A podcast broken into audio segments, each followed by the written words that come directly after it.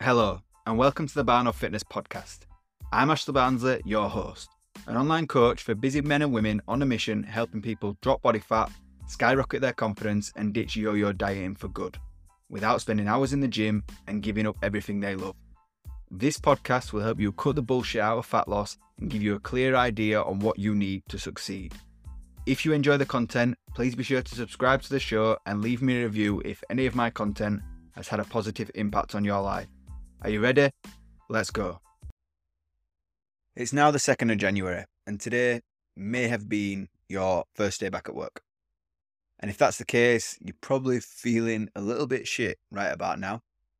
When I say right about now, I mean at the time I'm recording this, it's currently 7 pm on the dot. If you're listening to this tomorrow, you might feel even worse because your second day back, but hopefully you're getting back into the swing of things pretty quickly. And at this point, you've probably said to yourself, "I'll get this work, uh, get this week at work out of the way, and then I start focusing on other things. I'll start working on myself and what I want out of the out of the year." But one thing that I want to talk about today is just about how to make it a bit less overwhelming and a bit more planned out. Because we all have ambition, we all have goals that we want to work towards, but sometimes when you think about them, you just don't know where to start.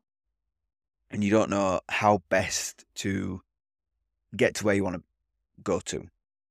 Because you feel like there's that many actions that you need to take and you don't really have a plan on how you are going to get there. And I think it's just important, especially now and leading up over the next two, three weeks to a month, is to remember that it, you will at some point feel overwhelmed and it's normal. But it's imp- it's important to to just accept that and accept that it's going to be a part of your journey. And instead of stepping back and not taking action like you have done previously, move forward, drive into the unknown. And I haven't said this for for a while actually, which is unlike me. Um, so I will repeat it here. Without challenge, there is no growth. So remember this year when you are making plans of where you want to get to, you are challenging yourself. You are putting yourself in a situation that will mean you need to be challenged physically, emotionally, mentally. And if you are not, then you're not thinking big enough. And you're not pushing yourself as much as you possibly could be. Now, that's not me saying that you need to push yourself from day one, because as I said, it can be pretty overwhelming. But you need to plan to push yourself in the future. And that can look however you want to look. But and it and it can look at different stages and different times of the year. That's why it's important when you are setting your own goals and your own targets that you set both short term, mediumish term, and long term. Because if you just think about your long term goals, which is great, you'll struggle to stay motivated if you're if you feel like you're not progressing enough to get to where you want to get to and your long-term goal still feels so far away. That's when motivation dips. That's when people think i can't be asked for this. That's too far ahead. It's too far away from where i am now. So i'm just going to stop working on it because i can't achieve that. But when you're setting shorter term goals and you're ticking them off day by day week by week month by month you get that dopamine hit you get that feeling that you are actually achieving something and you are getting better all of the time. And the work you are putting in is worth it because you're seeing the results. And before you know it, seeing the result, the short term results, time and time again, you get to your medium goal. When you when you your medium goal, you don't change your plan. You just keep going more short term goals over and over again until you get to that long term goal. And when you get to that long term goal, it's not time to stop. It's time to reassess where you are as a person, where you are physically, mentally, emotionally, and where do you want to get to next? Because throughout life, your challenges are going to change, your targets are going to change, your goals are going to change. And that's just part of being a human being. It's always going to happen.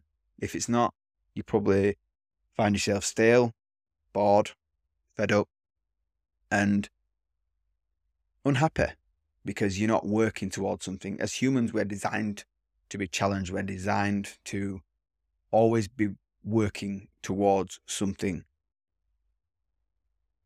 As I said, if you aren't, then life's going to be pretty boring for you. And that may sound strange, and you might be thinking, no, that's not quite right. Life doesn't have to be boring if, if I'm not being challenged. But I think it is. Yes, you can have fun in life in other ways, but there's no better feeling than setting yourself a challenge and achieving it. If you haven't done that already, then you need to do it this year. You need to make this year the the year you do that. I've been posting today and yesterday on Instagram about getting back into a routine this year because over Christmas routine goes out the window. We don't really work towards targets, don't really work towards our goals, and enjoy life a bit. Let let loose a little bit. So now we're getting back into January. It's important to start setting goals, and you need to come out of the blocks as quick as you can, but not overwhelm yourself. So the way I want you to do that is set yourself a target this January to do that gets you out of your comfort zone. That can be as little or as large as you want it to be, whatever you feel capable of at this moment in time.